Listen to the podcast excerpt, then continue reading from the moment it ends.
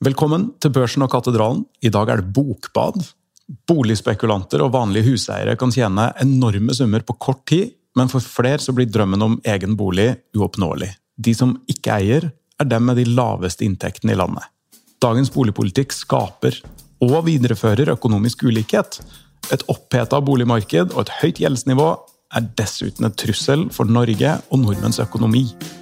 Dette skriver Hanna Gitmark om i sin nye bok 'Det norske hjem fra velferdsgode til spekulasjonsobjekt', som kom nå i høst. Og jeg har hatt gleden av å bokbade Hanna Gitmark om boligpolitikk.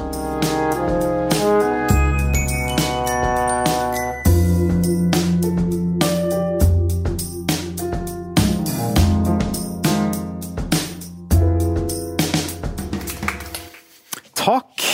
Det er alltid veldig betryggende å få alltid veldig betryggende å få applaus på forhånd før man har sagt eller gjort noe.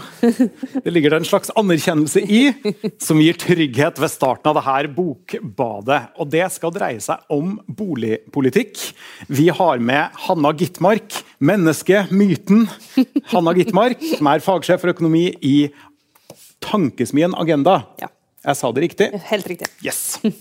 Um, og jeg tenkte å starte, før Vi, skal grundigere inn i boka, enn det her, altså, men jeg tenkte å starte med å spørre deg om når du tjente din første million. Ja. Det begynner å bli noen eh, år siden nå. Men eh, jeg, Nå husker jeg ikke akkurat hvor gammel jeg var, men det var eh, 26 kanskje?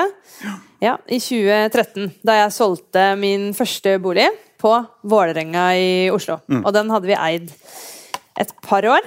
Ehm, ja, Så det var ikke mer enn det. Og vi hadde ikke gjort noe annet enn å sove der uh, og spise litt. Um, men det ble vi veldig rike av. Ja. Um, og du gikk rett inn i boligmarkedet med de pengene igjen? De gikk jeg rett inn i boligmarkedet med ja, eh, samtidig, omtrent. Så de pengene putta jeg bare rett inn i, i, i den aksjen med størst avkastning siste årene, boligmarkedet. Ja. Og du er fortsatt gjeldsslave. Fortsatt gjeldsslave. Ja. Mm. Um, og det er vel en fellesnevner for de fleste i uh, vår, eller din, generasjon. Um, før, vi, før jeg, skal, jeg skal stille deg det store spørsmålet hvorfor skrev du boka her, så hadde det bare vært interessant å vite om du har, har du researcha andre land enn Norge i særlig grad i forbindelse med arbeidet. Eh, ja, jeg har vært innom Det er jo ikke en sånn komparativ bok som ser på alle land, men jeg har vært innom uh, noen land i um, noen spesielle problemstillinger. Når jeg har sett på gjeld, har jeg prøvd å sammenligne oss med andre land. Ja. Når jeg har sett på formuesfordeling, har jeg sammenlignet med andre land, og litt på løsninger. Uh, men ikke sånn gjennom hele boka, men litt sånn avhengig av spørsmålet jeg har stilt. Så derfor, ja, men da, kan jeg, da har jeg fritt mandat til å spørre deg følgende.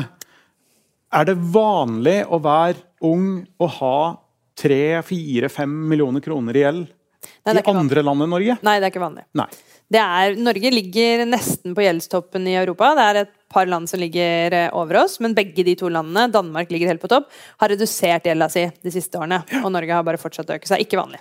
Takk, for da svarte du det jeg håpa du skulle svare. For da, det er nemlig en modus vi skal inn i da, i det her bokbadet, som jeg håper å, å få til. Det er at Vi bør allerede før vi begynner å snakke om bokas innhold, innstille oss på at det vi ser på som normalt og vanlig, ikke nødvendigvis er normalt. Og jeg har alltid gått med en gnagende følelse av at når jeg og kona har mange millioner i gjeld, så er jo ikke det helt heldig. Sjøl om alle andre har det. Så vi kan starte med utgangspunkt i det. Hvorfor skrev du boka her? Hva er det som er så presserende? Hvorfor er det så viktig? Ja, det er et stort spørsmål. Men jeg, jeg har veldig, i veldig mange år vært veldig bekymra for eh, økning i forskjeller mellom vanlige folk. Og når man jobber med det, ser på sosiale og økonomiske forskjeller, så kommer man veldig fort inn på boligmarkedet. Som er en av de viktigste driverne for dette. Fordi når man, putter, eh, når man har penger og putter det inn i boligmarkedet, så blir, vokser de pengene. Og så vokser også gjelden, som jeg skal komme tilbake til, eh, fort. Og det gjør også at avstanden til de som ikke har putta penger inn i boligmarkedet, vokser eh, veldig fort. Og så ser vi at over tid så har disse forskjellene eh, mellom generasjoner, og også mellom by og land, i, i penger som er i boligmarkedet, eh, økt eh, enormt eh, mye. Og det utspiller seg jo i forskjeller i hvilke muligheter til, til å leve de livet man ønsker, hvilke muligheter man får på sikt. Um, og det andre problemet er jo dette med gjelden. At vi, vi ved å putte masse penger i boligene, så øker vi formuene våre. Men den, denne formuesøkningen er gjeldsfinansiert. Da. Og det er et stort problem, for det gjør oss enormt ustabile. Økonomiene våre, både som enkeltpersoner, men når samfunnet vårt består av mange mange, mange enkeltpersoner som har så enormt mye gjeld, så mm. gjør det hele samfunnet vårt uh, ustabilt. Ja, Og likevel så er det de som har mye gjeld, som egentlig er de privilegerte. Ja. Vi får jo penger for å ha gjeld. Vi får masse penger for å ha gjeld. Ja, Fra staten. Mm. Fra staten. Så som du skriver da, for bok blei det. Mm. Uh, I tillegg til at man Det er et utdrag fra, uh, fra avsnittet 'En boligpolitikk for dem som eier'. Så står det i tillegg til at man ikke skattes for inntektene ved å bo i egen bolig, har boligen store rabatter i skatten vi har pålagt annen formue, og det betales knapt gevinstskatt ved salg. Den offentlige subsidieringa av norske boligeieres lån er altså en overføring fra dem som har minst, til dem som har mer. Det vil jeg at du skal forklare. Mm. Ja, for i dag så er det sånn at hvis man eier bolig det vet jo alle dere som eier bolig og har gjeld, så får man store eh, rentefradrag. Mm. Bruker totalt sett som stat eh, et sted mellom 30 og 40 milliarder i året på å gi eh, fradrag på gjeldsrenter. Ja. Det er et halvt forsvarsbudsjett. Det er et halvt forsvarsbudsjett. Mm. Um, og uh, så er det sånn at De som har de dyreste boligene, har den største gjelda. Så det betyr at de med rimelige boliger fordi vi betaler jo alle skatt inn til staten. ikke sant? Så de med rimeligere boliger de subsidierer da over gjennom sin skattebetaling de uh, gjeldsrentene til de med de dyreste boligene. Mens de som står utenfor markedet, som ikke får noen ting av dette, de subsidierer alle de som er innenfor markedet. Ja. Eh, ved å betale skatt uten å få noe igjen til sin bosituasjon. Og Samtidig så bidrar dette som vi helt sikkert kommer tilbake til, til å presse prisene opp. Så, så de bidrar jo da eh, til en situasjon som er ekstremt ufordelaktig eh, for dem selv, og så får de altså ingen gevinster av dette. Nei. Um, og sånn som det skulle vært. Grunnen og dette er komplisert, men grunnen til at man får fradrag for gjeldsrenter, sånn som skattesystemet vårt er skrudd sammen, er fordi man egentlig skal beskattes av inntekten. Det, heter, liksom, det, er, for å skape symmetri i skattesystemet. Så skal man altså få fradrag for utgiften til inntektservervelse. heter Det Det høres veldig flott og fint ut, men poenget er altså at man får fradrag for kapitalutgiftene når man beskattes av kapitalinntektene. Men når det gjelder bolig, så beskattes vi ikke for inntektene, men vi får likevel fradrag. Så sånn økonomisk rasjonelt er det ikke, og det er dårlig økonomisk eh, politikk eh, og fordelingspolitikk også. Og det er i to sektorer i Norge man får mer fradrag enn, en hva systemet egentlig skulle tilsi. Mm. Det er bolig og olje. Ja. ja. Mm. Um, men alt det du har sagt til nå, uh, det har jeg hørt mange økonomer si. Mm. På TV og på radio. har lest i side i avisa. Mm. Enhver økonom i verden omtrent er enig om veldig mange av tiltakene du har nevnt nå, eller problemstillingene du har nevnt nå. Mm. Så tilbake til det opprinnelige spørsmålet. Ja. Hvorfor bok? Hva fikk deg til å skrive det norske hjem fra velferdsgode til spekulasjonsobjekt på Respublika forlag. Ja, det var bra reklame for forlaget. Ja. Jeg, tror, jeg følte veldig behov for da jeg begynte å som sagt da, når jeg jobbet med økonomisk ulikhet og også med økonomisk politikk, så, så kom jeg stadig tilbake til dette boligspørsmålet. Men det var veldig sånn stykkevis og delt. Litt uh, intervjuer med økonomer som mente dette her. Litt historisk beskrivelse av boligpolitikken her. Noe om en tredje boligsektor. Noe om at det, det som skal til, er å bygge bolig. Men jeg klarte ikke å finne noe sånn Eh, systematisk sammensetning av alt dette, så det fikk jeg lyst til å gjøre. Jeg hadde ikke skrevet noe bok før. Hadde jeg visst uh, hvor mye jobb det skulle være, så er jeg usikker på om jeg hadde gjort det igjen. De sier at det er lettere med bok nummer to. Akkurat nå jeg føler jeg at jeg er ferdig med bok nummer én. Men jeg hadde lyst til å, å lage den sammensetningen på en måte som jeg leita etter sjøl, og også prøve å forklare det. det er, veldig mye av dette er enormt komplisert, og det er jo også et demokratisk problem, fordi noe som er så viktig i livene våre, og så viktig for fordelingspolitikken og så viktig for den finansielle stabiliteten i landet. er også veldig viktig at folk skjønner. Ja. Så eh, brukte, prøvde å bruke mitt eget utgangspunkt da jeg begynte å sette meg inn i det, eh, som var litt sånn Dette er veldig komplisert, jeg skjønner ikke alle sammenhengene. Eh, til å bli en slags drivkraft for å prøve å sette det sammen og forklare det så enkelt eh, som mulig. Ja. Så jeg vet ikke, syns du jeg har fått det til? Jeg syns du har fått det til. Jeg syns det er, om jeg får si det sjøl, eh, eh, et utrolig grundig arbeid eh, som gir en oversikt ikke bare over problemstillingene knytta til boligmarkedet i dag, eh, og en del foreskrevne løsninger. Du nevner jo både løsninger du har stor tro på, og mindre tro på. Og du argumenterer godt for hvorfor du har tro på de du har tro på. Eh, men den gir det hele eh, kontekst. Eh, for du går ganske grundig gjennom sentrale utviklingstrekk i norsk boligpolitikk fra krigen. Og fra, eller egentlig tidligere, men i hvert fall fra krigen og fram til i dag. Um, og det gjør det litt lettere å forstå, i hvert fall for min del, så, som har jobba mye med boligpolitikk sjøl i mitt forrige liv som politiker. Uh, det gjorde at jeg forsto en del ting jeg tidligere har slitt med å forstå. Mm. F.eks. For den her veld, veldig sånn særegne, rotnorske, folkesjelske ideen om at man skal eie sin egen bolig. Mm. Uh, som jeg vel, for å være helt ærlig, ikke uh, har um, vært så begeistra for sjøl. Mm. Men som jeg etter å ha lest boka jo må innrømme er ganske, eller har vært ganske viktig for formuesfordeling for eksempel, mm. i Norge. Mm.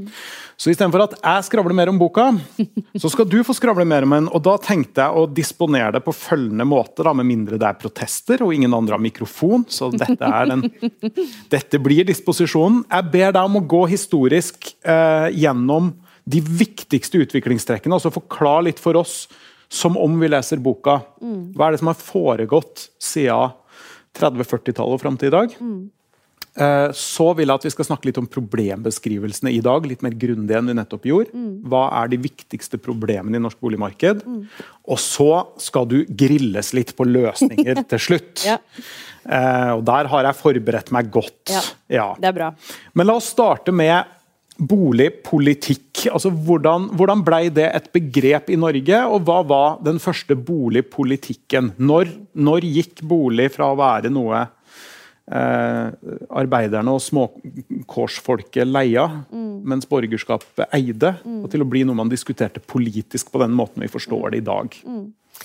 Nei, som du sier så, Jeg har lagt mest vekt på tiden etter andre verdenskrig. Men, men, det skjedde noen viktige ting før det. Jeg skal ta det ganske kort. Men boligpolitikk eh, ble eh, oppsto som et politisk fenomen på slutten av 1800-tallet. Da hadde vi sett liksom, eh, industrialisering, og folk flytta til byene og bodde kjempe, kjempedårlig. Eh, så var det noen spede forsøk. så Arbeidsgivere prøvde å bygge noen arbeiderboliger. Man hadde noen sånn spede eh, filantropiske liksom, eh, prosjekter for å prøve å gi folk bolig, men mm. man fikk det ikke helt til. Men etter hvert så ble det en sånn felles eh, politisk forståelse, og det her hadde skjedd omtrent samtidig som eh, som eh, arbeiderbevegelsen begynte å komme inn i lokale Eh, kommunestyrer rundt omkring. Det ble satt på den politiske dagsordenen. Og så fikk man også høyresiden eh, til en viss grad i hvert fall med seg. fordi også arbeidsgiverne var bekymra for at hvis folk bodde dårlig, de ble sjuke, eh, de fikk opprørstrang, de var bekymra for dette. Så det var på en måte en litt sånn felles politisk enige om at man måtte gjøre noe. Så var man ikke enige om hva, men man var enige om at eh, boligspørsmålet var noe politikken måtte ta inn over seg. At var, Man kunne ikke overlate det til folk eh, sjøl. Fordi det som skjedde Hvis folk bodde bra, så løste en del andre politiske utfordringer seg. Ja. Både knytta til helse og, og, og, og jobb. og Um, de måtte, møtte mer uthvilt på jobb og var mindre tilbøyelig til å stemme på kommunister. Ja, ja. for eksempel. Ja. ja godt oppsummert. Så, så man eh, så og så i, i mellomkrigstiden, så eh, den tiden ble liksom kalt for et boligpolitisk eh, laboratorium. Da dukka masse forskjellige løsninger opp. Man diskuterte mange ting. Det var i den eh, eh, perioden Obos ble stifta i Oslo, f.eks. Som også sprang ut fra arbeiderbevegelsen og fagbevegelsen. Um, men så, uh, så fikk vi jo uh, Etter første verdenskrig så hadde vi jo uh, dårlige økonomiske tider, så en del ble lagt i skuffen. Og så kom jo andre verdenskrig, så i den perioden skjedde det ikke så mye. Men, men, da, etter andre verdenskrig, det var da på en måte det boligpolitiske apparatet vi kan mest om fra historien, ble rulla ut. Mm. Og den historien er ganske fantastisk, fordi da Eh, var noe av det som har gjort mest inntrykk på meg når jeg har skrevet boka også. Da, da Einar Gerhardsen annet satt på Grini eh, sammen med eh, Karsten Boysen, som hadde vært en av de arkitektene som, som hadde løfta dette spørsmålet i mellomkrigstiden. Og Martin Strandli, som er en av grunnleggerne av Obos. De satt sammen på Grini. Hm. Det ble bestemt at boligpolitikken skulle være en helt sentral del av den velferdsstaten de skulle bygge opp etter krigen. Eh, man så på bolig som et velferdsgode på lik linje med helse, utdanning, pensjon. Eh, man ønsket at fordelingen av bolig skulle være likere enn inntektsfordelingen. Eh, og man mente at det skulle være et politisk ansvar å sørge for at folk hadde ikke bare et sted å bo, men et godt sted å bo, og et rimelig sted å bo. Mm. Eh, og så ble man enige om da, altså Dette skjedde altså i skjul for fangevokterne på Grini i små diskusjonsgrupper. Så utvikla man sånn, velferdspolitikken, og da især eh, boligpolitikken, som jeg har vært opptatt av her. Og man ble enige om at man skulle få til dette ved hjelp av i hovedsak tre grep, som var veldig eh, innovative og revolusjonerende, egentlig. Det ene var da Husbanken, som ble oppretta rett etter krigen i 1946. Eh, hvor man gikk inn med statlig finansiering. Og det skulle ikke bare være for, eh, for, de med lite penger, det skulle være for alle. Og tanken var jo at um, skulle bidra, Man hadde jo stor boligmangel etter krigen, både som følge av liksom, bombing rett og slett, og fordi man hadde dratt med seg et problem fra før krigen også, eh, hvor, hvor, veldig mange folk bodde kjempedårlig eller ikke hadde noe sted å bo. I perioder bodde folk i telt i Nordmarka rundt Oslo. Og det kom raskt nye familier til? for å si det sånn. Ja, det gikk veldig fort ja. etter krigen. Så man hadde et stort uh, boligbehov man måtte løse. Og alle forsøkene man hadde prøvd tidligere på å bygge rimelige boliger så en del, F.eks. Ullevål Hageby i Oslo, da, jeg bor rett i nærheten av det, det skulle jo være for arbeiderfolk. Men så måtte man jo låne penger i det samme markedet. Så, så det ble, endte opp med å bli for dyrt. Alle sånne initiativ ble for dyrt. endte med å bli funksjonærer og folk med mer penger som flytta inn. Mm. Dette skulle man da løse ved Husbanken. Eh, og det var liksom, I tillegg til at det skulle finansiere boligbyggingen i bredt, så ville det også bidra til at man ville holde boligproduksjonen oppe, holde folk i jobb. Så det var et viktig, sysselsettingsgrep også. Og i tillegg så var det en ting som var ganske genialt med Husbanken, var at man, man skulle ikke bare gi folk bolig, man skulle gi dem en god bolig. Det skulle ikke bygges noe ræl. Så det var ganske strenge krav. Du skulle ikke bygge herskapshus eh, heller, men det var ganske strenge krav til en minimumsstandard. Leiligheter skulle være tre rom. Uh, og det skulle være, det være en rekke liksom, krav til hvordan det skulle bygges. Mm. Um, og det gjør også at mye av det som er bygd i Norge, har ganske uh, god standard. Så Det var det ene grepet. Det andre grepet var altså, en ganske radikal kommunal tomtepolitikk. For akkurat som vi diskuterer liksom, høye tomtepriser i dag, så var dette et problem Eh, også eh, den gang. Så man, man, lagde en ny ekspropriasjonslov eh, som gjorde at kommunene kunne eh, ta for seg da, hvis det var tomteareal de trengte. Det var ikke så ofte de trengte å bruke det, fordi da hadde mange norske kommuner mye tomt. Mm, men som de delte ut gratis eller til veldig lav eh, pris i byene til boligbyggelagene. Eh, og i distriktene til folk som kunne bygge sjøl. Og det siste grepet da, var nettopp dette spesielle med boligbyggelagene som vi satsa på i, i Norge. Man hadde jo prøvd litt kommunal, eh, eh, kommunale leieboliger og sånn før andre verdenskrig. Men det var ganske dyrt for kommunen.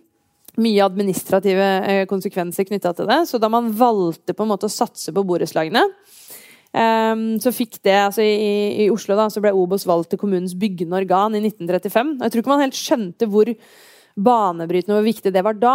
Uh, men etter hvert så, så man jo hvor viktig det ble. Og, og det uh, å satse på boligbyggelagene gjorde man jo i mange Eh, norske byer. Eh, og her i, altså boligbyggelagene var jo tanken at man hele tiden hadde kontinuerlig bygging. Og det her sprang jo ut fra fagbevegelsen, som igjen eh, var viktig for å holde folk i jobb. ikke sant? Så, mm. Og så var det også en litt sånn en sånn eh, kontrakt da, mellom de som var medlemmer i boligbyggelagene, at når man har fått sin egen bolig, så skulle man bidra likevel eh, gjennom medlemskapet sitt til at, at det skulle være kontinuerlig bygging. Ja. Så de tre grepene det sammen gjorde jo at vi bygde enormt mange boliger i mm. flere tiår. Og vi var det landet i, i Europa som brukte mest eh, på boligpolitikk. Vi brukte masse masse midler, og det fikk eh, resultater. Så vi har jo aldri helt, helt løst boligbehovet, men jeg tror at vi har vært så nærme som vi har vært liksom, på slutten av denne eh, ja, tre-fire tiårsperioden etter, ja. etter andre verdenskrig. Hadde den oppslutning fra borgerlig side så vel som Arbeiderpartiet, som jo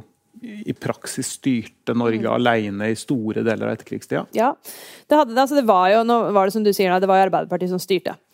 Eh, men, men, eh, det hadde støtte også mm. etter krigen. Altså, eh, det eh, Høyre og de andre, altså de borgerlige partiene, så nok for seg at dette skulle avvikles tidligere. At dette skulle være sant, en innsats for å få måte, landet opp på beina igjen, få folk i hus de første årene etter krigen. At det gradvis skulle avvikles. Jeg tror ikke mm. det var tanken at det skulle vare så lenge.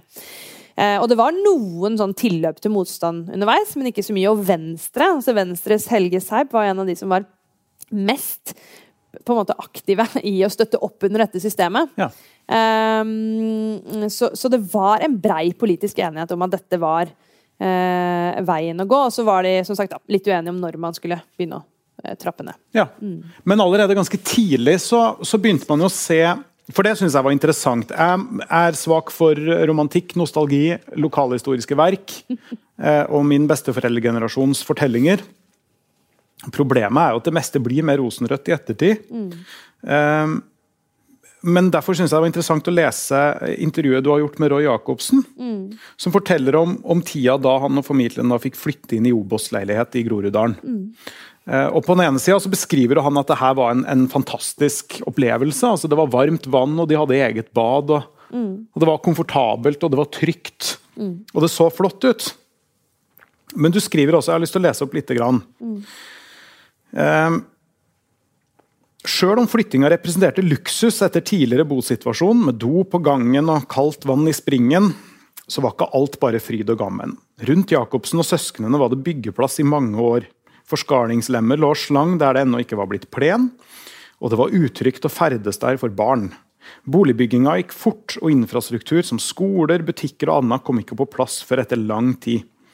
Bomiljøene ble ifølge Jacobsen også prega av å bestå av svært mange mennesker uten noen form for felles historie eller bakgrunn. Og så er det et sitat av Jacobsen.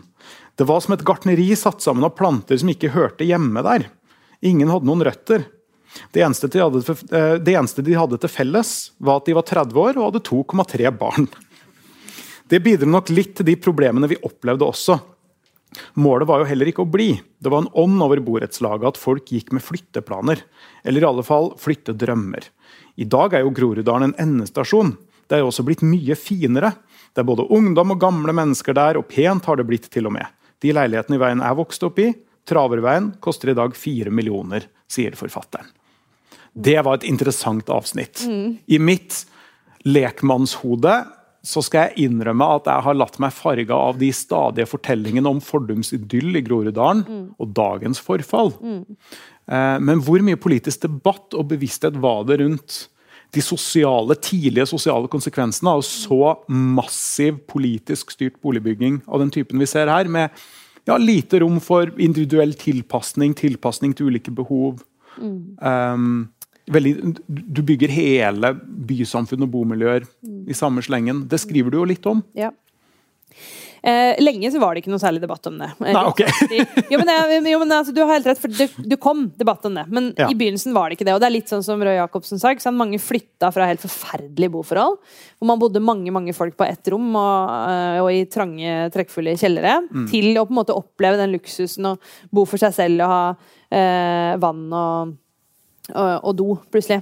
Eh, men så etter hvert så fikk man en økende bevissthet rundt at mye gikk eh, veldig fort. Man fikk bl.a. en rapport som het Ammerud-rapporten, som fikk veldig mye oppmerksomhet. hvor man dette var jo på en måte spesielt knytta til den drabantbyutviklingen i Oslo. Mm. Hvor man begynte å ta opp disse tingene. Okay, men hva, hva Bygger vi for tett? Bygger vi er dette bra for barna å vokse opp på, på, denne måten? Har vi liksom vurdert konsekvensen av dette? Og så var motsvaret sånn vi kan, ikke, vi kan, ikke, sitte og diskutere dette, for vi har fortsatt folk som ikke har tak over hodet. Så nå må vi liksom bare vi må få det opp eh, fort. Og så hadde man jo kontinuerlig også sånne kvalitetsdiskusjonkrav. For som jeg sa, så var det jo knytta til Husbanken en del Eh, krav som var stilt til hva slags boliger som, som skulle bygges. Og etter hvert så ble det jo press også mm. på disse kravene. Men, men, det var kontinuerlig. Blant annet så, så den Ammerud-rapporten konkluderte med at eh, byggingen Måten det var utformet på, måten hele drabantbyen var bygd opp, førte til masse problemer for kvinner og for barn som ble sengevetere. og så Det var ikke måte på hvor mange konsekvenser. Så, så her var det litt sånn, eh, det var så vanskelig når jeg skulle sitte og se på disse rapportene ettertid, for noe virket helt sånn vanvittig overdrevet. Mens på en måte motsiden, som var veldig sånn Vi skal ikke diskutere det i det hele tatt, for nå har vi fått boliger opp, virket også på en måte mm, til å ikke ta inn over seg de potensielle konsekvensene. Da. og Derfor syns jeg det var interessant å snakke med med Roy Jacobsen, som jo har beskrevet dette i flere av sine eh, romaner. At det var, det var, ikke bare bare. Og i tillegg til liksom, de sosiale tingene, så var det også hardt. ikke sant? Faren hans jobba lange dager. Eh, eh, på jobben, og så kom han hjem og skulle legge ned mange hundre dugnadstimer på borettslaget på kveldstid. Så det var mm. ikke, det var ikke så eh, rosenrødt. Men det er klart når du sammenligner med den bosituasjonen man hadde, mm. så, så, var det helt klart måte, et, et et bedre liv på mange måter. Ja. Mm. Og så etter hvert så begynner den mastodontiske norske boligpolitikken mm. og om ikke bygges ned eller trappes ned, så skjer det endringer. Ja. Eh, og det gis kanskje mindre sånn akutt politisk oppmerksomhet fra Arbeiderpartiet også, ja. utover 70-tallet. Mm. Hva skjer da? 70-tallet var jo en, en, tid med, var en politisk brytningstid. Vi hadde liksom, frihetskamp ikke sant, i hele verden, egentlig. Eh, vi hadde homobevegelse og kvinnefrigjøringskamp. Og i Norge så fikk vi det rare utslaget at vi også fikk denne frihetskampen på boligmarkedet. Og frihetskampen i Norge ble også på en måte en frihetskamp mot, da, sånn som historikere beskriver det, mot det styret vi hadde hatt. Ja. Vi hadde hatt et veldig strengt politisk liksom, planstyre de ja. tiårene etter krigen. Og nå ville folk liksom litt sånn fri fra rammene. Og kan jeg legge til der, men, men også politisk styrte finansmarkeder. Ja, ja, alt var politisk styrt. Ja, så Det var jo ikke sånn at du bare kunne gå hvis du hadde kapital ja. heller, og liksom låne Nei. i vei og finansiere det du ville. Nei, alt Nei. var styrt. Og det, det, vi var nok det samfunnet um, i Europa i de tiårene etter krigen som, som, var så strengt politisk styrt uten å være et kommunistisk regime. Altså det som var strengest politisk styrt uten å liksom bikke over i å bli eh, kommunistisk. Så etter hvert så, sånn, så begynte folk å, å la seg inspirere av verden rundt. ikke sant? Man både kulturelt og økonomisk ønska seg eh, en litt annen tid. Mange, da. Ikke alle, men, men en, en, del. Og på boligmarkedet så så vi også dette.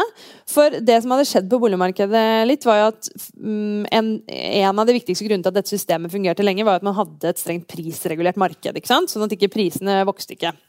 Og så hadde vi også et strengt eh, kredittregulert eh, marked, så man hadde heller ikke penger til å låne. Så prisene holdt seg lave. Eh, men så var det også en tanke om at dette skulle oppheves på et tidspunkt. Så på slutten av 60-tallet ble prisreguleringen i deler av boligmarkedet opphevet. Så begynte man å se liksom ulik prisutvikling.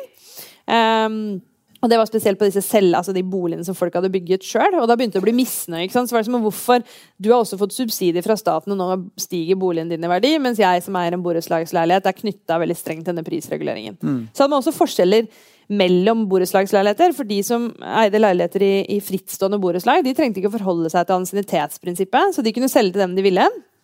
Eh, nesten, i hvert fall. Og, og, da fikk man denne problematikken som dere sikkert kjenner til med penger under bordet. ikke sant? For man hadde jo prisregulering der òg, men der solgte man leilighetene til, til det man ville. Så var det fortsatt ikke noen sånn eksplosjon fordi kredittmarkedene var så strengt regulert, men det ble veldig ulikt. Mm. Så var det sånn at Hvis du eide borettslagsleilighet, så fikk du ikke skattefradrag på gjeldsrentene. Mens det gjorde du i det andre deler av markedet. Så ble det enorme forskjeller. Det skapte masse misnøye. Uh, og så ble jeg på en måte Høyre, da. Uh, skulle liksom bli selveierdemokratiets parti. og fri, altså De på en måte representerte friheten fra dette liksom, som mange opplevde som et urettferdig system. Mm. Og Det er også liksom paradoksalt. Jeg tror både altså For venstresiden så var det vanskelig, for man hadde jo på en måte levert, man hadde gitt folk veldig mange folk et tak over hodet, en rimelig og en god bolig. Man hadde brukt masse penger på det, masse politisk kraft, og så var folk misfornøyde. Ja. Jeg tror man følte seg altså, Jeg snakka med mange av de som var med på dette, bl.a. Bjørn Skogstad Åmo, som var på en måte en av de viktigste liksom, tenkerne rundt boligpolitikk på den tiden. Torbjørn Berntsen, som dere sikkert kjenner også, sier dette veldig tydelig. at hva var det, liksom, var det med folk? Nå hadde vi gitt dem noe, så plutselig var det ikke godt nok lenger. Um, så begynte det å rakne litt i kantene, dette systemet. Og da eh, sto man jo egentlig i Arbeiderpartiet da, overfor to valg. Enten måtte man stramme helt til, Mm. Og det ville deler av Arbeiderpartiet også liksom, eh, partiene enda lenger til venstre. Eh, også kunne, ytterligere regulering? Ytterligere regulering. Ja. Eh, måtte, da, måtte man, da sto man overfor dag, enten prisregulere hele markedet, og også innføre en slags offentlig boligformidling. Mm. At, man alle, at det, var, det, var, staten som bestemte hvem som skulle få hvilke boliger. Ta bort den, den lille friheten som var der. Ja. Mens høyresiden av Arbeiderpartiet opplevde nok at tiden for det var forbi. Nå mm. var vi på en måte i en helt annen eh, tid.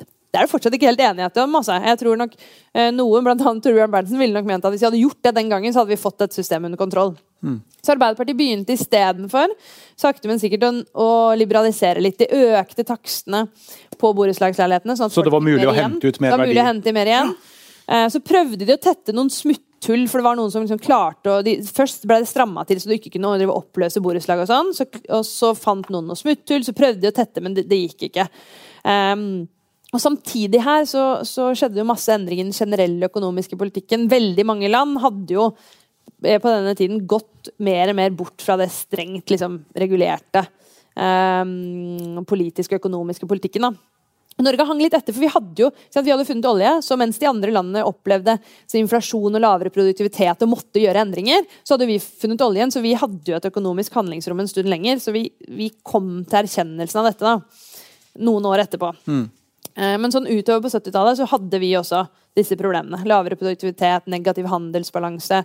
Og det var på en måte et, et behov for å gjøre noe. Ja. Og de endringene begynte Arbeiderpartiet på, med lønns- og prisstopp. Og så, så, så, det syns jeg også var veldig interessant i arbeidet med boka, at ofte så får Willoch på en måte æra eller skylden, avhengig av hvem man spør, for endringene. Og han gjorde de viktigste grepene.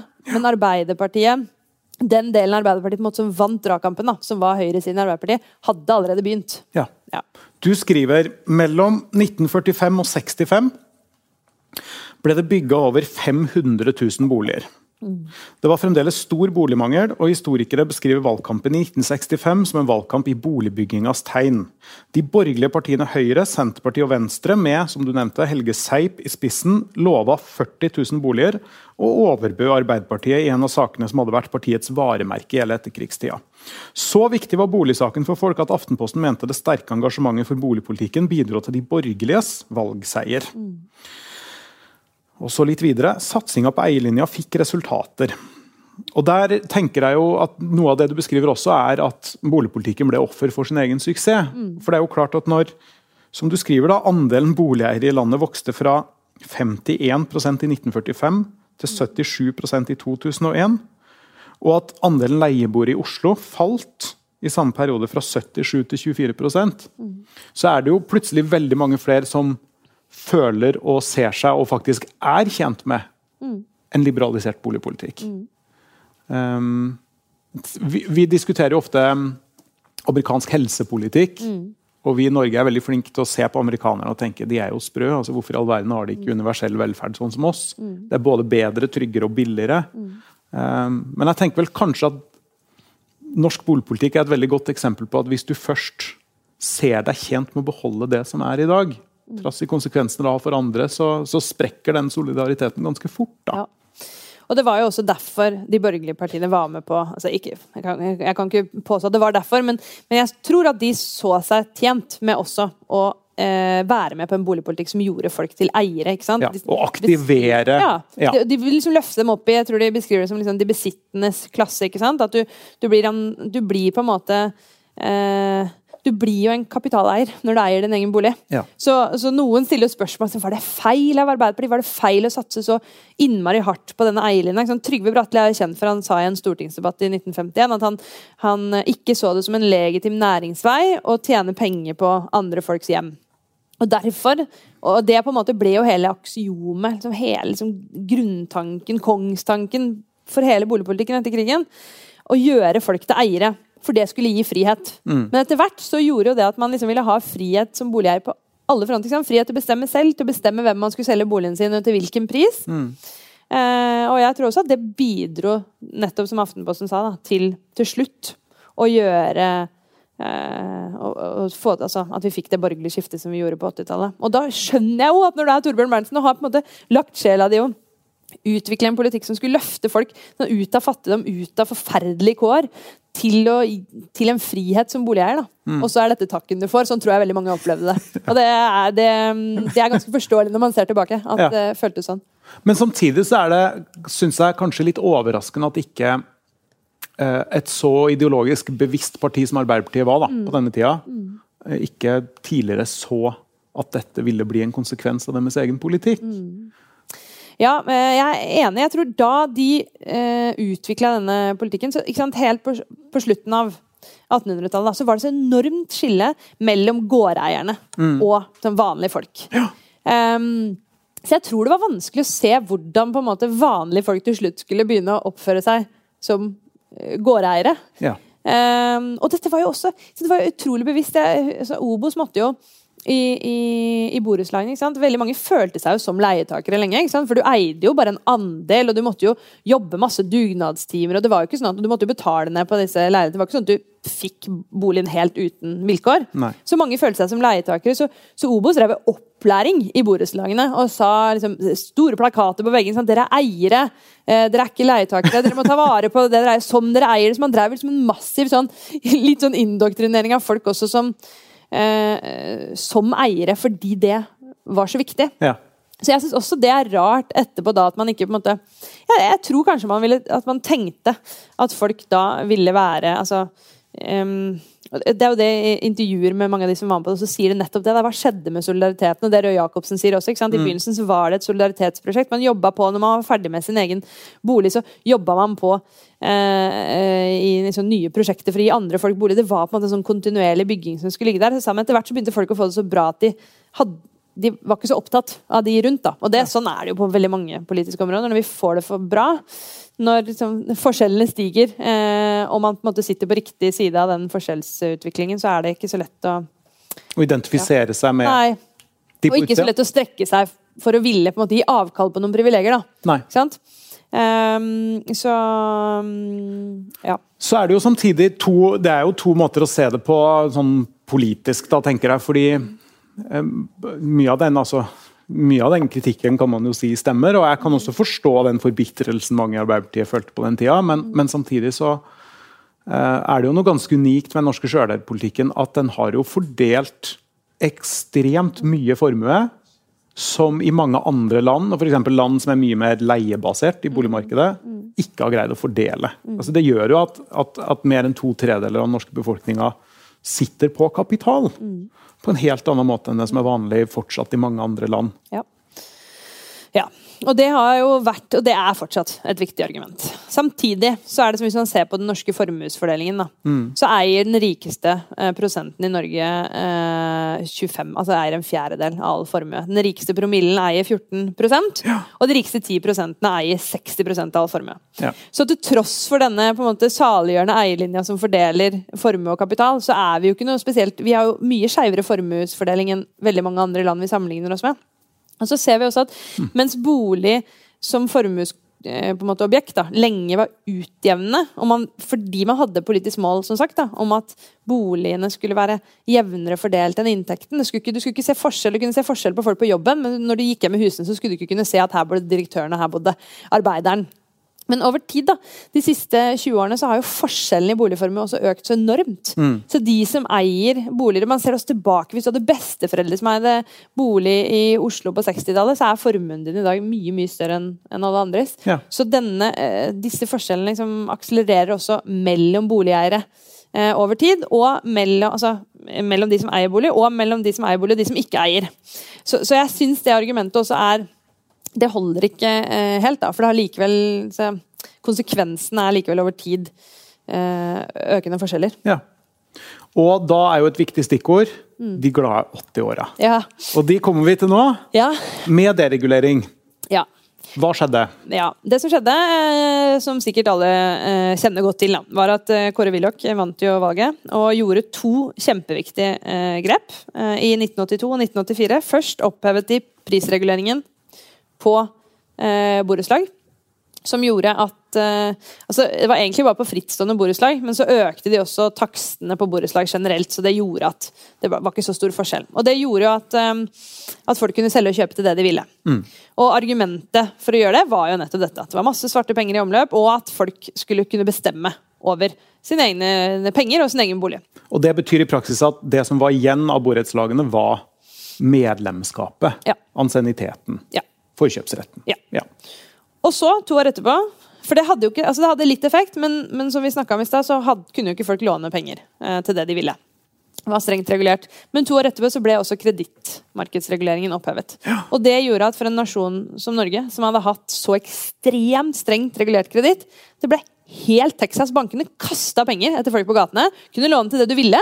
Eh, og vi lånte penger altså vi lånte, vi lånte penger til, til alt mulig. Helt, Ja. Når man leser alle eksemplene, Ja. det er helt sinnssvakt! Ja. Sånn, Oslo-banken ble opprettet i Oslo, hvor de bare de kastet liksom, folk tok bæreposer med penger. Det var helt vanvittig. Og dette var en befolkning som aldri hadde hatt noe erfaring i det hele tatt med å låne penger. Eh, og dette førte til at vi importerte like mye biler Var det 1985? Vi har ikke importert like mange biler som vi gjorde da før i fjor. Altså det var helt, altså folk bare, vi hadde så mye penger i omløp, og vi, vi, vi, vi brukte penger på, på alt mulig. Og dette bidrar jo selvfølgelig også til det vi er opptatt av her, boligpolitikken, til å drive prisene opp. For nå kunne man jo gi hva man ville for, for boligene. Altså I ettertid så er det jo helt Altså Det virker helt sinnssvakt, fordi samtidig som man gjorde det, så hadde man en politisk styrt rente som var lav. Eh, og man hadde 100 I dag så, så har vi jo 22% fradrag for gjeldsrenter. Da hadde man 100. Fullt fradrag. Så man kunne, altså, jo mer man lånte, jo mer fikk man av staten. Du fikk Eh, hele gjeldsrenta i skattefradrag. Ja. Så hvis du i tillegg hadde høy inntekt, Ja. så kom du megagodt ut. Du kom megagodt ut av det. Eh, og i ettertid så er det helt utrolig at man liksom ikke så dette. Eh, og de sier jo sånn at en ganske kjent tale eh, fra han som var sjef i, i Kredittilsynet, som sa at det var liksom eh, bad banking, bad policy og bad luck. Bad banking var at bankene var sånn, altså de lånte ut altfor mye penger, hadde ikke noe, sånn, de, de var ikke likvide eh, etter en ganske kort stund. Og bad policy var at man ikke gjorde noe med dette. Man gjorde ikke noe med skattefradraget, man gjorde ikke noe med renta. Og så i tillegg, fordi Irak og Iran ble enige eh, i, i en krig som hadde pågått en stund, eh, så sank oljeprisen.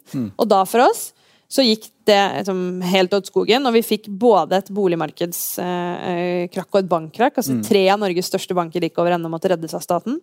Og I ettertid så er det jo helt utrolig enkelt å se at det var det som kom til å skje. Eh, men det er jo derfor det er viktig å se på historien, for man blir jo litt sånn høy på sånn, Jeg tenker sånn, herregud, hadde jeg vært politiker nå, altså, jeg ville jo aldri gjort dette. Men vi ser jo at vi går på de samme smellene igjen og igjen. Liksom, vi klarer ikke å lære av historien.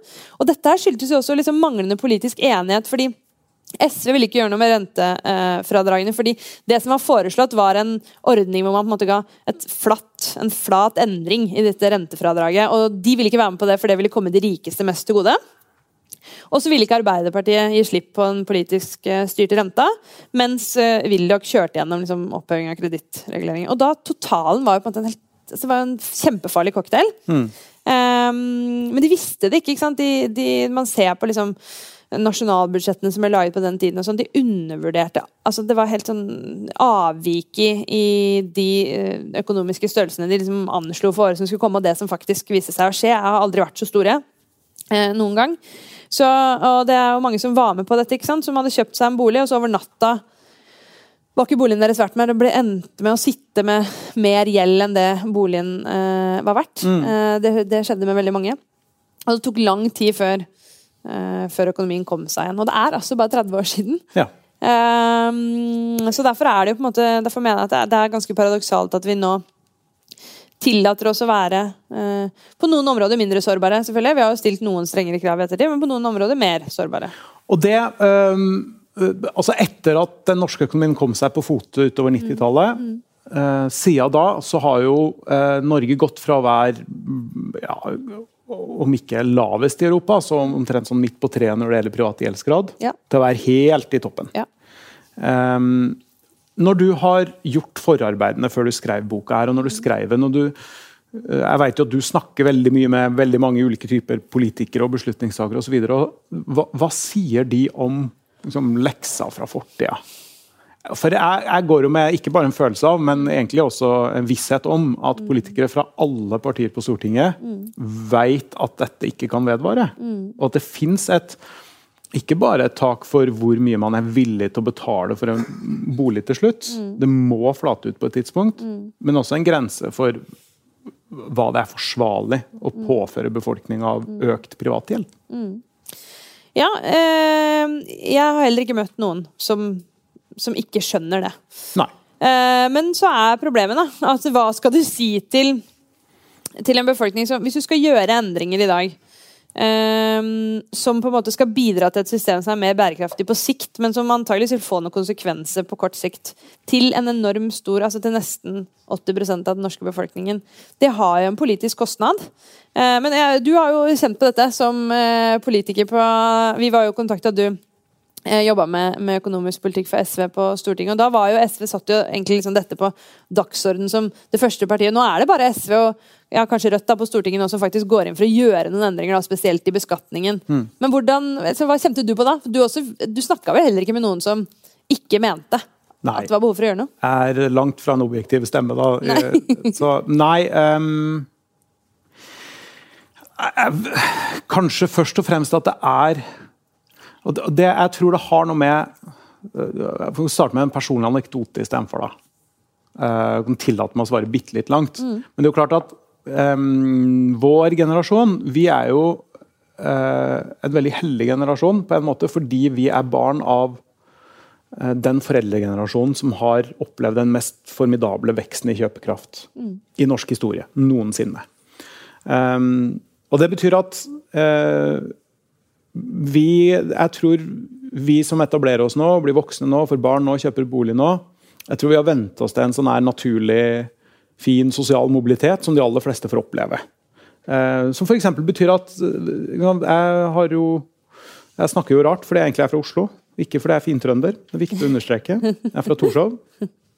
Der bodde vi i en liten leilighet eh, som ikke hadde bad tror jeg, før vi flytta inn. Det tror jeg det var pappa som fikk lov til å fikse. Mm. Det hadde bad i gangen før det. Mm. Den var ikke noe stor, men den var ganske koselig. Um, og vi hadde dårlig råd. Og det hadde jo alle, da. ikke sant? Uh, det betyr ikke at jeg var fattig. Og det var fordi mine foreldre hadde fast jobb og høyere utdanning. Så det kom bare til å gå bedre og bedre og bedre. Og bedre, ikke sant? Og det merka jeg. For hvert år jeg ble større da jeg var barn, så fikk vi det bedre og bedre. Og innen jeg begynte på videregående, så var vi godt plassert i den gode middelklassen. Og hadde råd til alt vi ville. Um, sånn er det jo ikke lenger. Nei. Ikke minst pga. boligmarkedet. Ikke sant? Fordi den, den, inngangsbilletten vår foreldregenerasjon har hatt, da. først inn i et sterkt subsidiert boligmarked der staten kaster penger etter deg hvis du tar opp lån, med en inflasjon som spiser opp mye av gjelda. Hvis du kom deg gjennom krisa på sent 80-tall og tidlig 90-tall, så betyr det at du sitter der i en posisjon som uh, det ikke er mulig å bygge seg opp til i dag, da, fordi inngangsbilletten er så utrolig mye dyrere. Mm. Det tror jeg alle politikere er bevisst på, det tror jeg alle politikere bekymrer seg for. Men det gjorde at for eksempel, Jeg husker da vi forhandla om skattereform. Mm. Så mm, uten at jeg skal være veldig uridderlig og lekke ting fra lukka forhandlinger, og sånn, så kan jeg vel si så mye som at jeg er ganske overbevist om at alle som satt i det rommet, mente man måtte gjøre noe med beskatning av eiendom. Mm. Men det er ingen som har greid å formulere en politikk for det som vil være akseptabel for den store majoriteten som eier, ikke bare eier, men som har eksponert seg sjøl med mange mange, mange millioner i gjeld i det markedet. Ja. Det, føl, altså, det, er jo som å leke med fyrstikker. Ja. Føles det nok for mange. Mm. Og dette har jo politikerne Jeg tror man føler seg litt som bondefanget, fordi man har jo Politikerne har jo lagd dette systemet, og sagt gjennom på en måte det skattesystemet man har lagd, Eh, og de manglende begrensningene på gjeld. Da. Nå har man jo gjort noe de siste årene, men så har man jo på en måte oppfordra folk til å gjøre det. ikke sant? Til å ja. sylte alle pengene sine ned i eiendomsmarkedet. Ja. Til å komme seg kjapt inn i boligmarkedet, fordi de sier hele tiden at det er viktig å være eh, eier, og at det er en viktig del av norsk kultur og tradisjon. og og jo tidligere du blir eier, jo, ja, jo mer prisvekst er, er, du med på. Så helt klart, eh, Man har jo en forpliktelse overfor liksom, de velgerne, og man har lov ting, og det forstår jeg. Men, men konsekvensen er jo den jeg registrerer. Og, og det blir jo bare at istedenfor å gjøre endringer nå som du begynner å butte på, så alle endringer nå, f.eks. Eh, spørsmål om å bruke um, Husbanken, da. Som, er, som, som venstresiden er opptatt av. Skal bruke Husbanken for å hjelpe unge folk inn på boligmarkedet, sånn som vi gjorde tidligere. Som i utgangspunktet har enorm på en måte, forståelse for det argumentet. Men det er jo også bare ett verktøy til for å for å dytte folk liksom inn i du, du, skal, ja, du, anerkjenner at noen folk ikke har kommet seg med på den sinnssyke pris- og gjeldsgaloppen. Så skal du bruke liksom, politiske muskler for å dytte dem inn, istedenfor å ja. gjøre noe for å prøve å roe ned den utviklingen. Og putte enda mer penger inn ja, i dem. Putte enda mer penger inn. Uh, og det er jo skummelt, ikke sant? Fordi det har gått bra så langt. Så kan man, jeg, fikk, jeg får ofte spørsmål som herregud, du sier at det er livsfarlig med så høy gjeld. Og så når ikke koronakrisen klarer å ta knekken på det norske boligmarkedet, mm. da, liksom, da, er det på tide å slutte å liksom, snakke om finansiell risiko. Men det tenkte jeg òg i vår. Ja. For jeg gikk og frykta at nå ja, ja, det. Og, og jeg trodde også det. Jeg var helt sikker på at både liksom, at folk ikke kunne gå på visninger, og at man ble redde og alt sånt. Men så ser man jo Tror det er noen sånne kulturelle ting man ser, nettopp fordi eiendom i Norge er så, så sterkt også politisk beskytta, så tror jeg folk føler en trygghet i å putte pengene sine i eiendomsmarkedet. Og så er vi hjemme hele tida? Vi er hjemme hele tida. Ja. Vi er hjemme, vi bruker 16 timer i døgnet eh, på og rundt boligene våre i Norge. Ja. Det er jo kaldt her. Um, og så, uh, I tillegg så fikk vi jo selvfølgelig rentekutt. Mm. Uh, som jo er på en måte, Det er å sette fyr på boligmarkedet. ikke sant? Så Det har jo også gjort når boligmarkedet utvikler seg så annerledes fra resten av økonomien vår, så gjør det også sentralbanken får en enormt vanskelig oppgave også. For de må sette ned renta, eller har behov for å gjøre det for å stimulere økonomien for øvrig. Mm. Men så setter du fyr på boligmarkedet samtidig. Ja. Uh, så det, gjør vi trenger jo, Egentlig skulle vi hatt to ulike renter, og det har vi ikke. Men derfor har vi på en måte innført denne boliglånsforskriften da, som skal regulere håndtere gjelden isteden, som fungerer til en viss grad. Men, eh, men så i tillegg da, så, så vi at vi kom jo Det var en enorm nedtur først, og så kom vi oss ganske fort tilbake igjen til midten.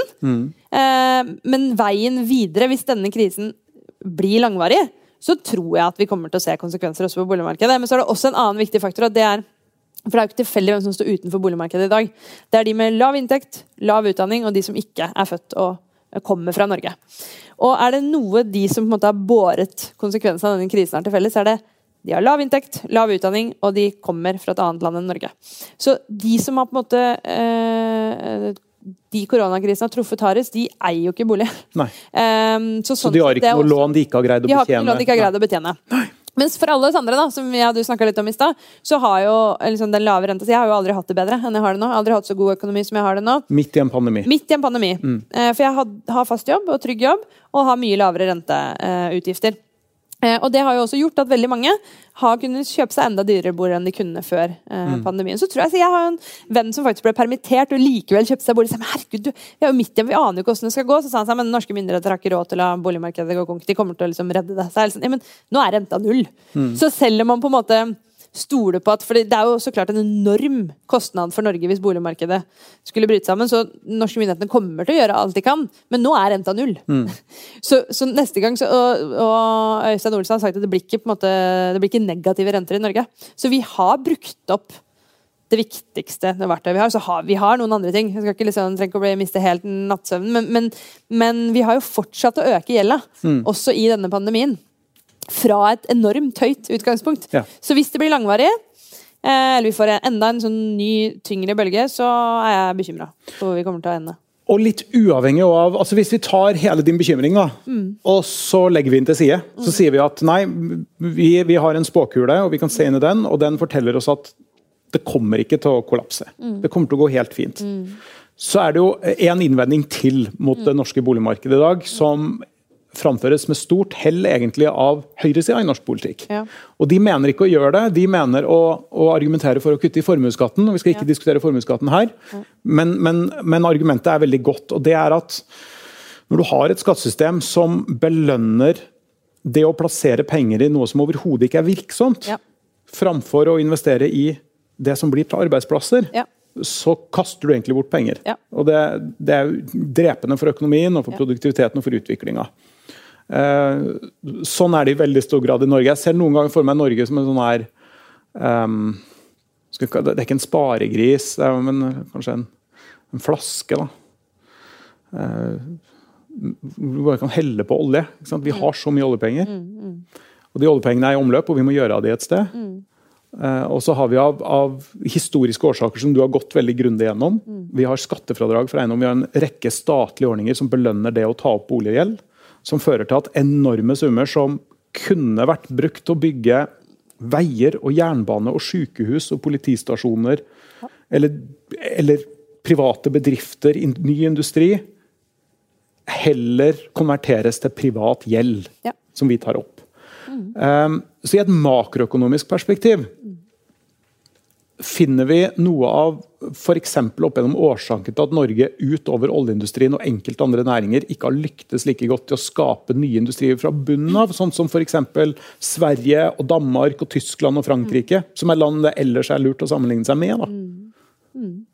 Jeg tror det kan være noe av forklaringen. For det har også vært veldig viktig for meg i den diskusjonen om, om på en måte beskatning av eiendom. For det, det, å øke beskatning av eiendom har, har så innmari mange gode konsekvenser. Det er veldig bra fordelingsmessig. Eh, fordi at man, de med de dyreste boligene vil betale mest skatt. Mm. Eh, og så er det bra, fordi eiendom er jo sånn eh, Eiendom er et objekt du kan ikke flytte med deg. Og I en tid hvor liksom verden blir mer globalisert og det er vanskeligere å beskatte ulike kapitalobjekter. Du kan ikke ta med deg boligen din til Cayman Island. Så sånn så er det et bra skatteobjekt. Så er det nettopp det som du sier, at ved å på en måte eh, gi skattet så fordelaktig plass i skattesystemet vårt, så sier vi som politikere og som stat at det er her vi vil du skal putte pengene dine.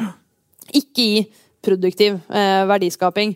Og det er også helt sånn, all, Alle økonomiske studier viser jo at liksom, det er, skatt på eiendom har på en måte Alle skatter og avgifter har selvfølgelig noen skadevirkninger på økonomien. Det påvirker atferden vår. Men hvis du skal, så må du velge da, hvilke skatter som påvirker atferden vår minst, altså minst ødelegger og får masse vridningseffekter. Og da er eiendomsskatten skiller seg ut helt liksom eksepsjonelt, fordi den ikke påvirker oss eh, eh, i negativ retning.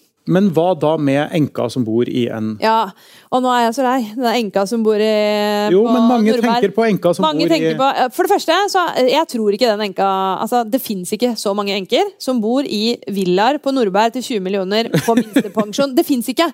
Og det er alltid og tenker jeg sånn, Hvis det, hvis kanskje de to som fins, skal på en måte stå i front for at vi ikke skal endre et skattesystem som fungerer for nasjonen og befolkningen som helhet, er det jo helt vanvittig. Sånne enkelteksempler og unntak og sånn vil alltid finnes.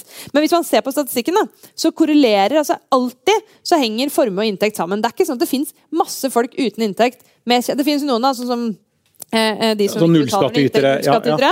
Men det fins ikke masse folk på minstepensjon med enorme formuer. Nei. Og for de som fins, så er det selvfølgelig altså Man kan si ok, du skal få unntak i eiendomsskatteloven f.eks. Her skal det ikke betales noen eiendomsskatt før du dør og boligen skal fordeles på barna dine. Eller så kan det selvfølgelig dette mennesket ta opp lån, men for veldig mange så vil jeg skjønne at det er en sånn barriere. Hvis man eier en enebolig til 20 millioner, så kan man belåne den boligen for å betale skatten. Men hvis det er vanskelig, så kan man Det finnes, bare i den lokale eiendomsskatteloven vi har i dag, så er det mulig å gi unntak. Så det er, det er helt fullt mulig å måte, unngå de negative konsekvensene dersom Ja. man som politiker ønsker det. Innvending to. Hvordan i all verden blir det billigere boliger av å gjøre de dyrere? Ja. Det, eh, det har liksom flere effekter. da. Det ene er jo at eh, når jeg skal ta opp eh, lån og må regne inn på en måte eh, kostnaden ved skatt, så betyr det at jeg har mindre penger å gi på boligen. Og når alle får litt mindre penger å gi til på Ah. boligene, så synker prisene. Ah, så, ja, jeg skjønner. Så når du står på visning, Ja. og så vet du at du, du har råd til å betale 15 000 i måneden Ja. sammen med Ja. samboeren din. Ja. Uh, hvis du vet at det er en skatt der som skal Ja. betales med 2000, Ja. Så betyr det at du kan ta opp mindre lån. Ja. Og da legger du det et lavere bud. ja. Huh. Og når alle gjør det, så vil prisene eh, reduseres. Bortsett selvfølgelig fra Det er jo ett problem her, og det er jo at noen blir jo ikke begrensa av skatt, for de har så mye penger At de at de ikke blir begrensa av skatteregningen. Eh, og derfor så så mener jeg at det, det har blitt gjort noen eh, For spørsmålet er om det skal være forskjell på liksom, primærboligen, den boligen du bor i, og sekundærbolig. Og heldigvis har det blitt, det har blitt lagt inn en del strammere skatteregler på sekundærbolig. Og der mener jeg man kan stramme til enda mer. For eksempel så i dag så Du blir ikke skatta på en måte som næringsinntekt, da, altså rundt 50% før, du, før det er på femte boligen du leier ut. Det kan man stramme inn. Kan du gjøre allerede på første På boligen du leier. boligen? På femte boligen, Da blir det næringsinntekt. Før det så er det 22% skatt. Så du kan leie ut fire boliger Ja. og ikke betale næringsinntekt. Ja. Men hvis jeg hadde eid fire boliger og leid Ja. ut, så hadde jeg tjent sinnssykt. Da hadde du betalt bare 22% skatt og tjent masse penger. Så, så det er, liksom, det er så, så, så man må på en måte sørge for at man også eh, treffer de som da ikke lar seg påvirke av den økte skatteregningen. Ja, Ikke sant? nettopp. Eh, men totalt sett, det viser også Vi har en sånn veldig god eh, studie eh, på Norge, en sånn empirisk studie som har sett på hva skjer hvis vi innfører boligskatt i Norge. Den viser at boligprisene vil falle med ca. 20% og så vil omfordelingseffekten i skattesystemet øke drastisk. Og så sier noen Ja. 20 boligprisfall det er katastrofe for norsk økonomi og for norske husholdninger. Ja. Eh, og til det så er det på en måte en ting å si, det er at sånne ting må gjøres eh, over tid. Men det er derfor politikerne er redde. For man har sagt sånn Nå har jeg sagt til deg i 30 år at du skal gjøre det på denne måten. Du skal putte alle pengene dine i eiendom, og vi skal liksom sponse gjelda di. Og så skal du plutselig si tulla. Nå skal vi straffe skal deg. Nå skal vi straffe deg. Ja. Og det skjønner jeg. Og, og det er måte Det er jo motargumentet mot å gjøre i all politikk egentlig gjøre drastisk radikale endringer fra en dag til en annen, når du som politiker har bedt folk om å tilpasse seg til, til et system. Men det kan ikke gjøre sånn at vi aldri endrer politikken. Så derfor må man innføre Og nå er jo renta veldig lav, så nå er det enklere å gjøre dette fordi konsekvensen er litt mindre. Verdien av rentefradrag uansett er så lav, Ja. for eksempel. Ja. og- Ja. Og så mener jeg da eh, at litt tilbake til hva som er lurt å skattlegge. Er det én ting alle økonomer sier at det er på en måte det vi bør legge oss i selen for å skattlegge minst, så er det arbeid. Så hvis man øker skatten på eiendom, så burde man man burde ikke alltid tenke at skal, liksom, skatten skal opp, og det prøver jeg å si til alle eh, på venstresiden. Prøv heller å snakke før man begynner å snakke om at skattene skal opp, så prøv heller å snakke om at okay, gitt dette skattenivået, så må vi prøve å skatte best mulig, mest effektivt, mest rettferdig innenfor det systemet vi har. Ja. Og hvis vi øker skatten på eiendom, så kan vi redusere den tilsvarende på inntekt. Jeg har gjort noen regnestykker i boka. Så hvis du øker beskatningen av bolig da, opp til OECD-nivå Vi skattlegger jo Vi er jo et Altså det sa, snittnivået som er i. OECD-landene. Ja. For sånn som du sa i stad, så er vi et av veldig få land som ikke skattlegger, som på en måte sponser gjeld isteden. eh, så er det litt over 40 milliarder i inntekter. Og da kan vi sette ned inntektsskatten mye. 3-4 prosentpoeng mest til de som tjener minst. Så man bør jo gjøre det på en sånn smart måte. Og det er jo kanskje eh, ikke kjent for veldig mange, men, men, men eh, altså vi, vi går og tenker at inntektsskattenivået er veldig høyt i Norge. Ja. Det er ikke riktig. Men, men eh, vanlige arbeidende folk og middelklassen står jo for en veldig stor andel av skatten som betales. Ja. For vi har en ganske flat skatt i Norge på Ja. inntekt. Ja. Um, en vanlig altså det her er jo helt svogerforskning, da. Men en ting som festa seg, jeg husker jeg gikk på ungdomsskolen eller noe sånt, når vi lærte om skatt, det var at nei, når du tjener en million, da betaler du rundt 50% i skatt. Det er jo ikke sant. Nei. Du betaler 30% Ja. Du betaler jevnt over lavere skatt på inntekt. Ja. Eh, høye inntekter i Norge enn man Ja. tror. da. Det er ikke så produktivt. Altså, vi har jo sagt at siden slutten av 1800-tallet så har på en måte et bærende element for det norske skattesystemet vært liksom, prinsippet om progressivitet. At man skal betale mer jo mer man tjener. Mm. Eh, og formuesskatt og eiendomsskatt tidligere eh, var jo de viktigste elementene for å få til det. Men Ikke inntektsskatten. ikke inntektsskatten. Eh, mens over tid, så, så siden Også etter krigen hadde vi et veldig omfordelende eh, skattesystem lenge. Man stramma liksom ganske kraftig til. Men siden sånn 80-tallet så er på en måte totale kapitalbeskatningen satt ned. Og vi har formuesskatt i Norge fortsatt, men vi har ikke noe arveavgift, og vi beskatter da ikke eiendom heller. Så totalt sett, er det norske skattesystemet, hvis du er på en måte helt i toppen i inntektsfordelingen, så betaler du mindre skatt enn en sykepleier. Ja. Um, det var skatt. Ja. Og så er det den her eh, som vi må være innom før vi runder av, Ja. den tredje boligsektoren. Ja. Um, av alle begreper for et politisk tiltak man ønsker å gjennomføre, for å ja, utjevne forskjeller eller skape trygge, gode boliger for folk, eller noe sånt, så tror jeg tredje boligsektor må være det minst forståelige, mest fremmedgjørende begrepet jeg har hørt. ja. Det, det forteller meg altså ingenting. Nei, det første jeg tenker på er, Hva er den første og den andre boligsektoren? Ja, ja. Nei, og jeg angrer, altså jeg angrer nå, for jeg har bare jeg adopterte det begrepet, og så forklarer jeg det i boka. Men jeg angrer Ja. litt på at jeg ikke brukte litt tid på å prøve å gi det et annet navn. Um, for det det er, da Da kunne du satt enda mer spor etter deg. Jeg kunne satt enda Ja, mer spor meg Gitmark-modellen. Ja, å, det hadde vært deilig. Ja. Men, eh, men det det på en måte er grunnen til at den refereres til som den tredje, er jo at eh, den første sektoren er, er det kommersielle eie- og leiemarkedet. Ikke sant? Og så er den andre sektoren er det kommunale boligsosiale tilbudet. For vi har jo en boligsosial politikk. Vi bruker veldig lite penger på det sammenlignet med andre land, og det er et ganske dårlig tilbud, men vi har et tilbud til de aller mest vanskeligstilte. Da må du helst ha fem diagnoser og liksom skylde penger. du skal være i ja. akutt krise for å få Det kommunal er, ja, det er ekstremt eh, Det var jo også en endring fra å ha en generell boligpolitikk til alle. ikke Mm. sant? Universelle ordninger. Så skulle man gi til de som trengte det mest. Og, og nå må du konkurrere med veldig mange andre som trenger det Mm. mye. Eh, Så det, dette tredje boligsektoren, da, som kanskje heller kan omtales som måte, sånn nye veier for å få folk inn på boligmarkedet, da. det er et sted i midten. Ikke sant?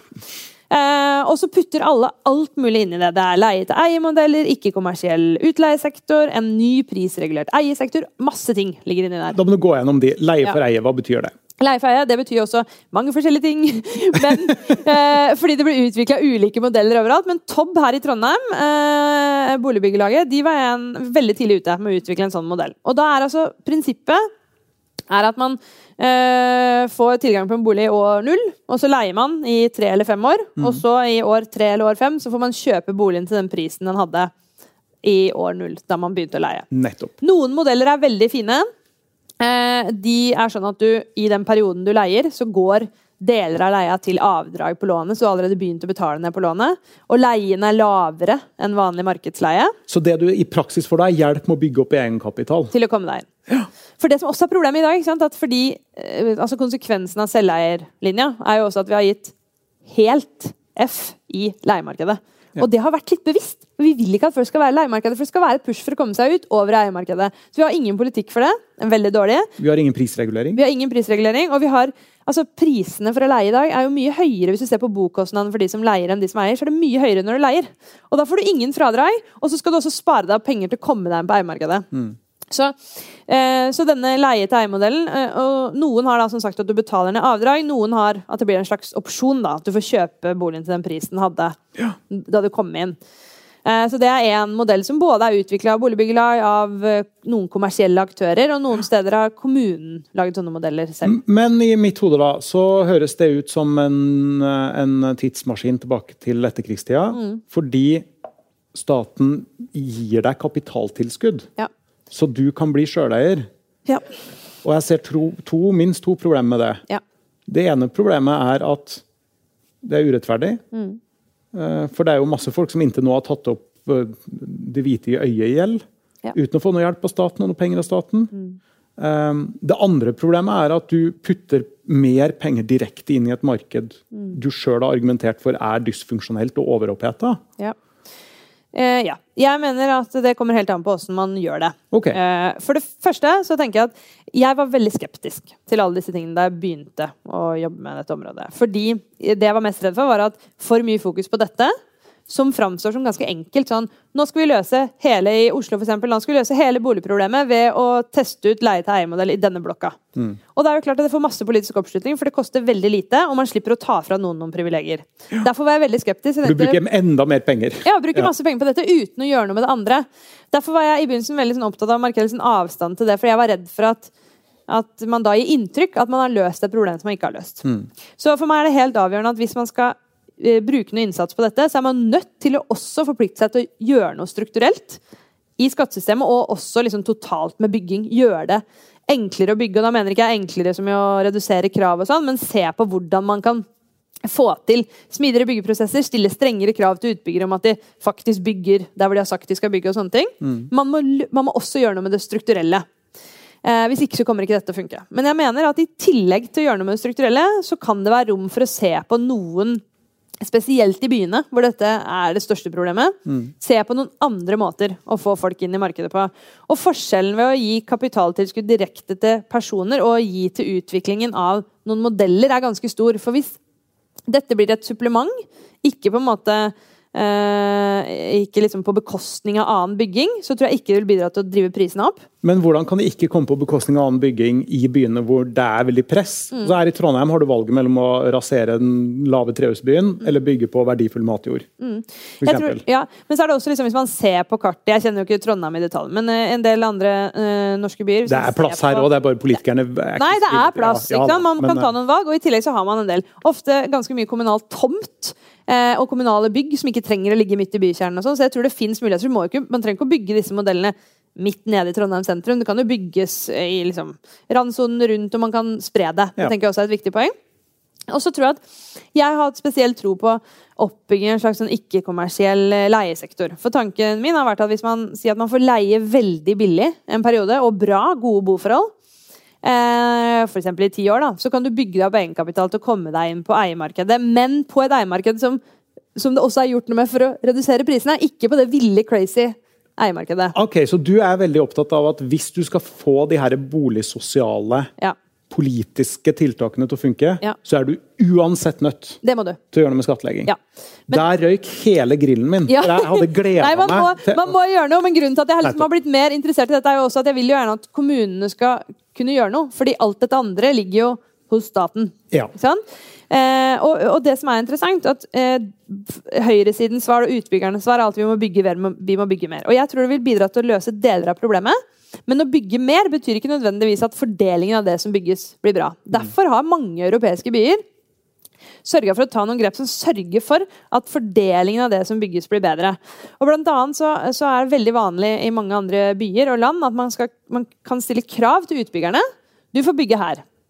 Men når du bygger her, så skal eh, 20% av det som bygges, for eksempel, det skal gå til en type boform som politikerne her ønsker seg. For eksempel... vi ønsker oss ikke-kommersielle leieboliger, eller vi ønsker oss eh, eh, leie-til-eie-boliger. Og tanken bak det er også ganske fin, fordi sant, en tomt er jo ikke verdt så mye i utgangspunktet. Før, eh, ting blir, før den blir regulert, i det øyeblikket en tomt blir regulert til boliger, så stiger den jo massivt i verdi.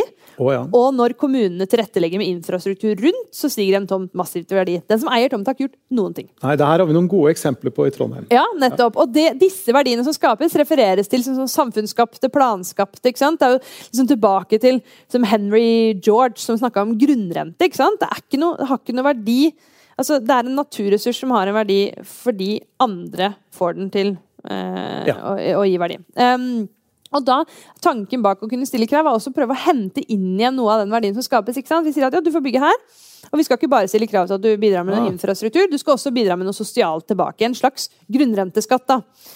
Um, så jeg synes den tanken er fin. I dag så kan ikke norske kommuner stille noe som helst krav til hva De kan stille krav til sammensetning, og sånn, men ikke til på en måte disposisjonsform, om det skal eie eller leie. Og så, eh, i, i, dag skriver jeg også en kronikk i Adresseavisa og peker på at for Det verktøyet norske kommuner har, er å bruke tomtemakten sin. For når kommuner eier tomt selv, så bestemmer de helt selv hva mm. som skal bygges der. Um, og så kan man jo si Det som jeg også var skeptisk til i begynnelsen, var hvis kommunen gir billig tomt da, til at noen skal kunne, til at et lite boligbyggelag, da, eller til at noen folk skal kunne lage spennende boligprosjekt, så tenkte jeg men da gir jo kommunen disse folka en subsidie. ikke sant? Du gir dem billigere tomt. Um, og når de selger boligen sin, så tar de med seg den subsidien og stikker. Da har den økt i verdi. Mm. Men det vi ofte ser da, i sånne prosjekter, er at de folka som får tilgang på den subsidien, eh, de blir ofte boende kjempelenge. For det er ofte prosjekter de har jobba for lenge. Det gjør at også litt mindre aktører får plass, istedenfor de massive eh, utbyggerne, som ofte er de som, som dominerer. Og I tillegg så er jeg nok mindre bekymra for den subsidien at noen skal stikke av med den var da jeg begynte. For når jeg ser på Du sa i stad at det er urettferdig for alle de som ikke har fått noe av staten. Men alle vi som eier, har jo fått masse penger av staten! Mm. Vi får jo enorme subsidier, men de som står utenfor, får ingenting.